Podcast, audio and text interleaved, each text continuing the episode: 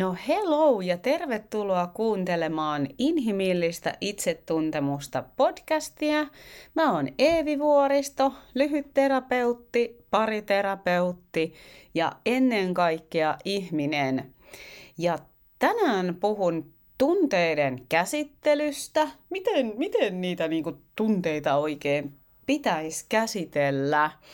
Ja sehän onkin vähän sellaista kryptistä, että puhutaan nykyisin, ja on hyvä siis, että puhutaan tunnetaidoista ja tunnetyöskentelystä ja tunteiden käsittelystä. Ja sit voi tosiaan tulla semmoinen, että mitä se itse asiassa tarkoittaa.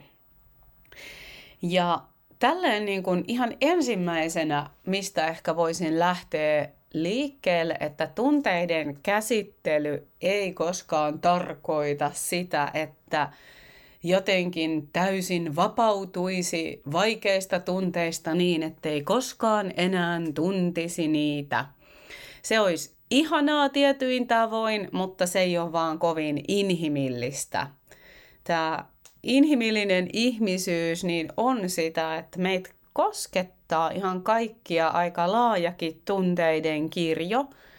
Ja toki se meidän jokaisen oma elämänhistoria vaikuttaa ihan hirveästi siihen, että minkälaisia tunteita on jotenkin opittu pitää sellaisina kiellettyinä, toivottuina. Tämä ei ole mussa ok, tämän kanssa mä en osaa olla. Ja ihan valtava tällainen usein reppu niitä ehkä uskomuksia ja ehdollistumia tunteisiin liittyen.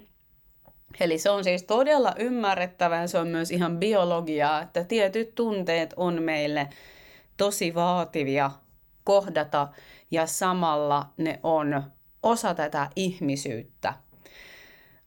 Mä ajattelen, että tunteiden käsittely on ennen kaikkea sitä, että oppis löytää sellaisia itselle sopivia keinoja tukea itseään niiden vaativien tunteiden läpi. Ja se usein kyllä tuo sellaisen paradoksin, ja siis tämä on tietysti 1000 kertaa haastavampaa käytännössä, tai ainakin mulle ollut, kuin mitä elää todeksi, mutta kun sitä on tehnyt, ja itse on vaikka esimerkiksi mulle sellaisia siis tosi vaikeita tunteita on ollut hylätyksi tulon pelko, häpeä, avuttomuuden tunne, tässä vain muutama mainitakseni, toki siis myös viha, mustasukkaisuus, kateus, ehkä tässä alkaa olla jo sellaista kivaa kirjoa, että nämä on aika vaativia, mutta siis se on ollut se ongelma just kun näitä tunteita on pelännyt, niin sitten se niiden tunteiden pelkääminen ja välttäminen onkin alkanut hallita, ja siinä käy valitettavasti silloin silleen, että usein just se, mitä me yritetään välttää, niin se saa meissä sitä voimaa.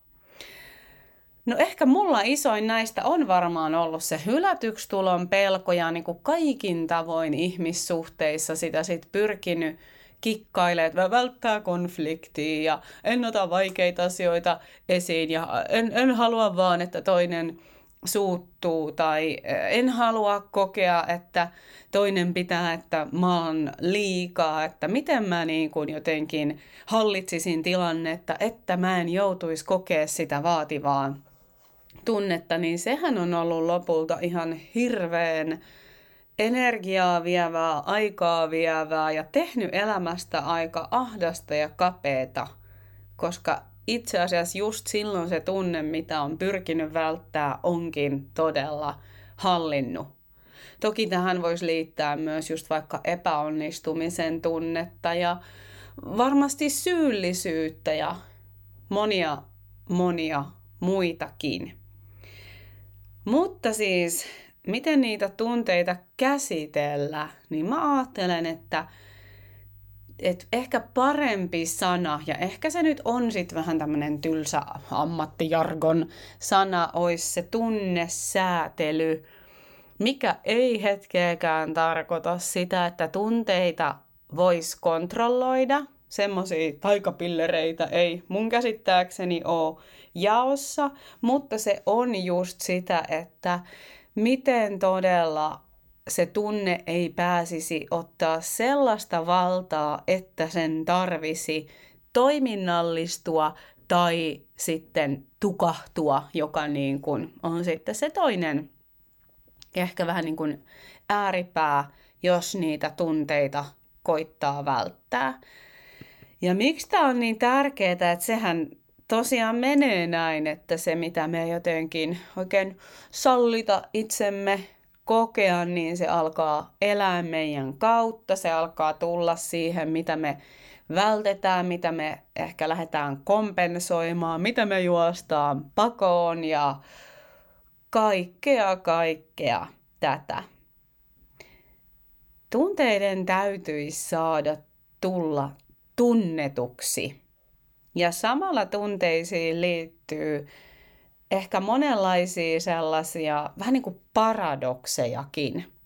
Mä oon itse aika sillä lailla tunnekeskeinen ihminen ja okei, mitä toi ees tarkoittaa, koska kaikki on, mutta ehkä sillä lailla kun mä vähän vihaan näitä jaotteluja, että joku on järki-ihminen, joku on tunne-ihminen ja joku on sellainen ja sellainen ihminen, kun tavallaan me ollaan kai kaikki kaikkea, mutta mä nyt silti ehkä käytän tällaista kansankielistä ilmaisua tunne-ihminen, että olen aina tuntenut suht vahvasti ja toki sitten myös löytänyt niitä vahvoja selviytymiskeinoja ja erilaisilla addiktioilla koittanut niitä tunteita tukahduttaa ja välttää. Miksiköhän mä edes lähdin kertoa tästä? Kiva, kun mä itsekin unohan keskellä tätä omaa höpinääni, että miksi mä lähdin tästä puhumaan, että mä oon ollut vahva tunne-ihminen. Varmaan se just liittyi siihen, että on niin kuin ollut vaikeaa olla näiden tunteiden kanssa. Joo, eikö nyt mä muistan, nyt mä sain kiinni. Niin, tämä mun vahva tunne-ihmisyys on mun kohdalla myös johtanut sellaiseen harhakäsitykseen, että ikään kuin ne mun tunteet kertoisi jotenkin elämän realiteeteista. Että jos musta tuntuu vaikka riittämättömältä, niin se tarkoittaa sitä, että mä olen riittämätön. Jos mä koen hylätyksi tulon tunnetta, se tarkoittaa sitä, että mä olen hylätty. Eli mä oon vähän niin kuin myös romantisoinut suhdetta tunteisiini ja myös niin kuin vaikka nuorempana, ei koskaan enää tietenkään, mutta nuorempana, saattoi johtaa sellaisen, että täytyy vain kuunnella tunteita, joka on joskus sit myös ollut sellaista, että se on ollut aika dramaattista.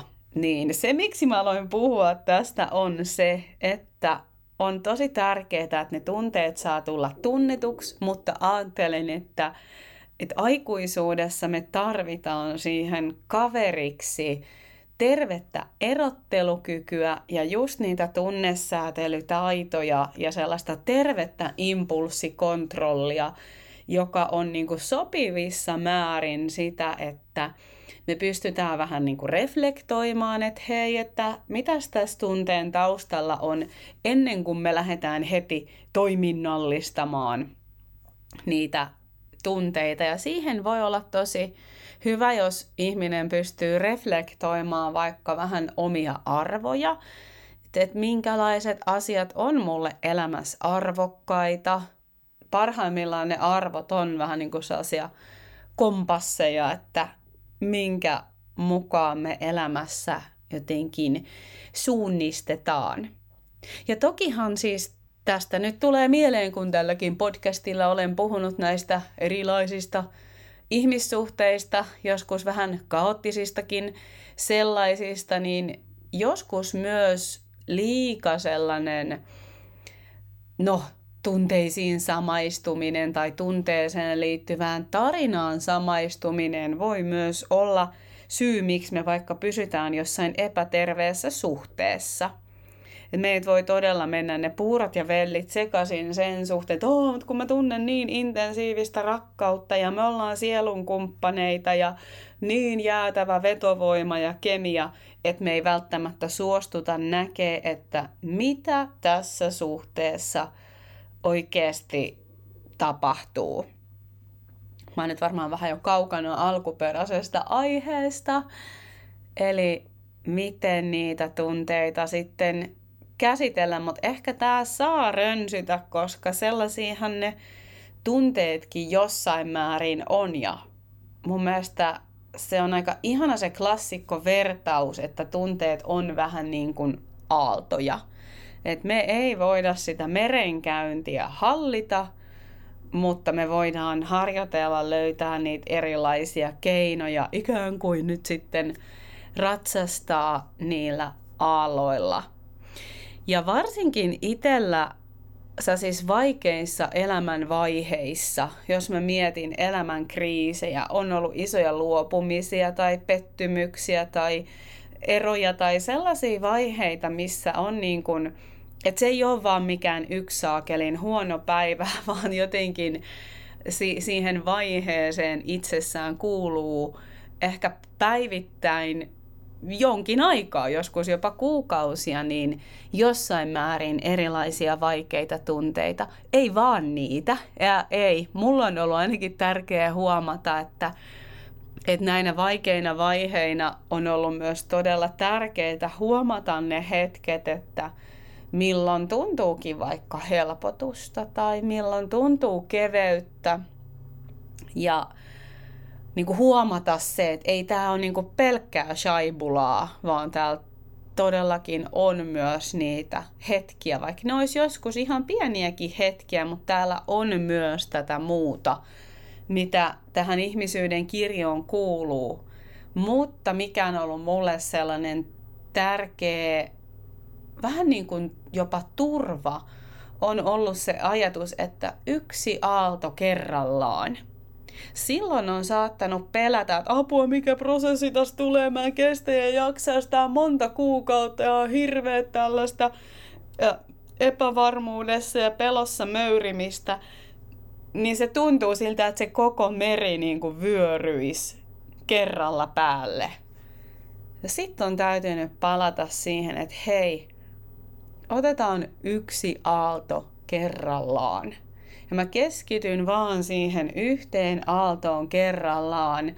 Ja tästä on tullut mulle sellainen, no onko se nyt sitten mantra vai johtotähti vai mikä se on, mutta huomaan, että tähän aina kun palaan, niin huomaan, että se todellisuus niin kuin minun elämässä on se, että on pahempaa pelätä niitä tunteita kuin itsessään elää niiden yksittäisten aaltojen läpi.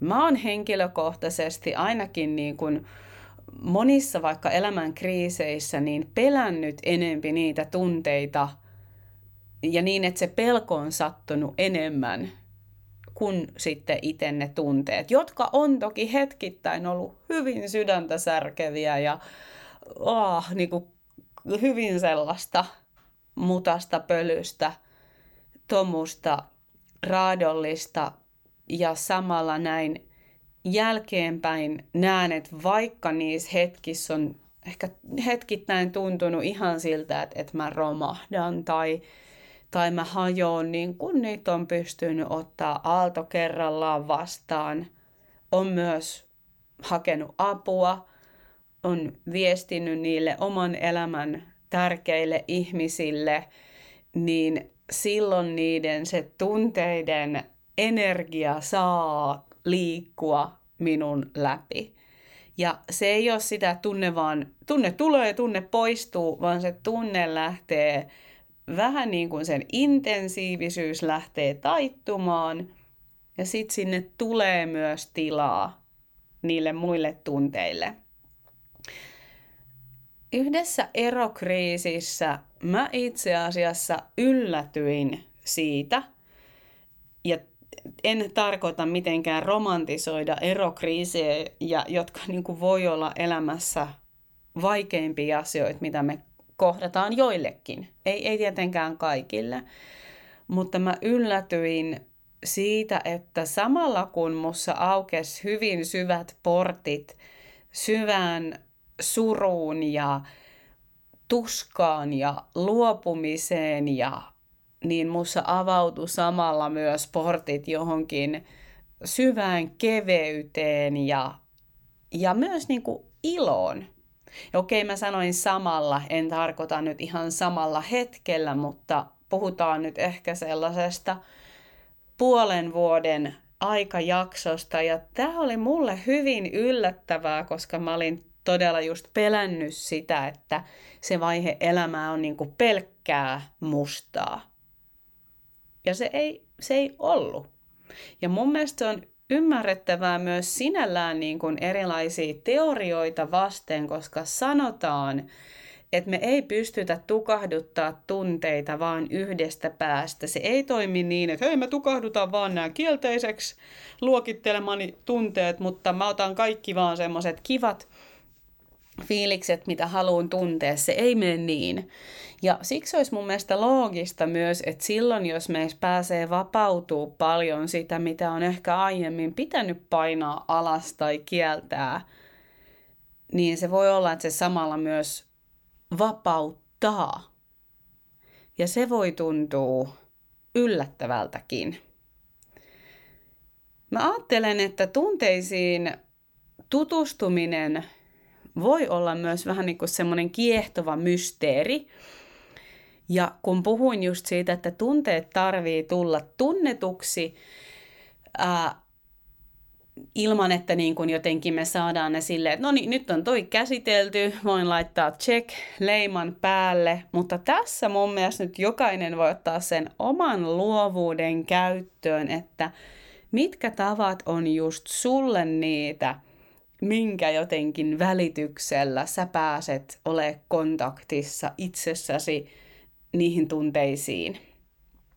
Mulle esimerkiksi vaikka tanssi on sellainen nykyisin niin kuin aivan ihana voimavara, jonka yksi semmoinen niin kuin semmoinen ajatus mulla siinä on, että mä voin tanssia ihan minkä kanssa hyvänsä. Se on, niin kuin, se on iso kehollinen lahja, että minkä tahansa kanssa voi liikkua. On se sitten pettymystä, surua, pelkoa, sitä helpotusta, keveyttä, vapautuneisuutta, huolta. Ja toki niin kuin joskus on semmoinen olo, että ei yhtään haluaisi tanssia, tekisi vaan mieli mennä kohmeloon ja jähmelöön.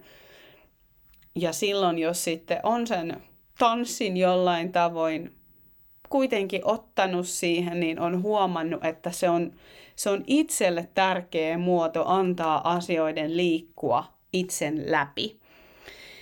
Ja mulla niin kuin henkilökohtaisesti se, että mä ensin annan sille tilaa, että se tunne saa tuntua, niin auttaa siinä, että mä pääsen enempi sinne vähän rauhallisempaan tilaan, josta käsin pystyy enempi käyttää ehkä sitä erottelukykyä, että mitä tämä tunne ehkä mulle kertoo. Se tunteen viestihän ei ole aina se jotenkin päällimmäinen, että kun mä koen nyt riittämättömyyttä, niin tämä tunteen viesti on se, että mä oon riittämätön, vaan mitä täällä ehkä on. Joskushan tunteet, ne tuo myös niitä viestejä niistä meidän syvemmistä toiveista, tarpeista, siitä mikä on meille tärkeetä. Ja kyllä ne on niin kuin arvokkaita kuulla. Just näissä elämänkriiseissä tunteet voi myös paljon kertoa siitä, että joku asia, mikä on ollut tosi merkityksellistä, että nyt siitä vaikka joutuu jollain tavoin luopua tai joku uudelleen järjestäytyy, ja siellä on monia niin kuin ymmärrettäviä syitä taustalla. Mutta varmaa on, että me ei päästä niitä viestejä oikein kuulee, jos me ei oteta sillä sitä tilaa. Joo, eli ei tullut mitään 3 kohdan reseptiä, että näin niitä tunteita nyt käsitellään, mutta toivon, että ehkä tämä podcast-jakso mahdollisesti niin kuin rohkaisi pysähtyy ja sallii niitä tunteita. Ja yksi sellainen sanapari, joka on ollut mulle todella tärkeä ja on edelleen ihan sellainen, mihin niin kuin palaan vaikeiden tunteiden äärellä, se on se, että saa tuntua. Saa tuntua. Se on niin kuin sitä biologiaa vasten siinä mielessä, että se mielihan monesti haluaa just taistella niitä vaikeita tunteita vastaan ja että äkkiä eroon tästä, niin sen sijaan, että sanoiskin niille tunteille, että hei, saa tuntua. Mä oon tässä sun kanssa. Ja sit jos sen vastaan työntämisen pystyy lopettaa tai ainakin hellittää, niin sit siltä tunteelta voi alkaa kyselee vähän lisää. Että hei, kuka sä oot?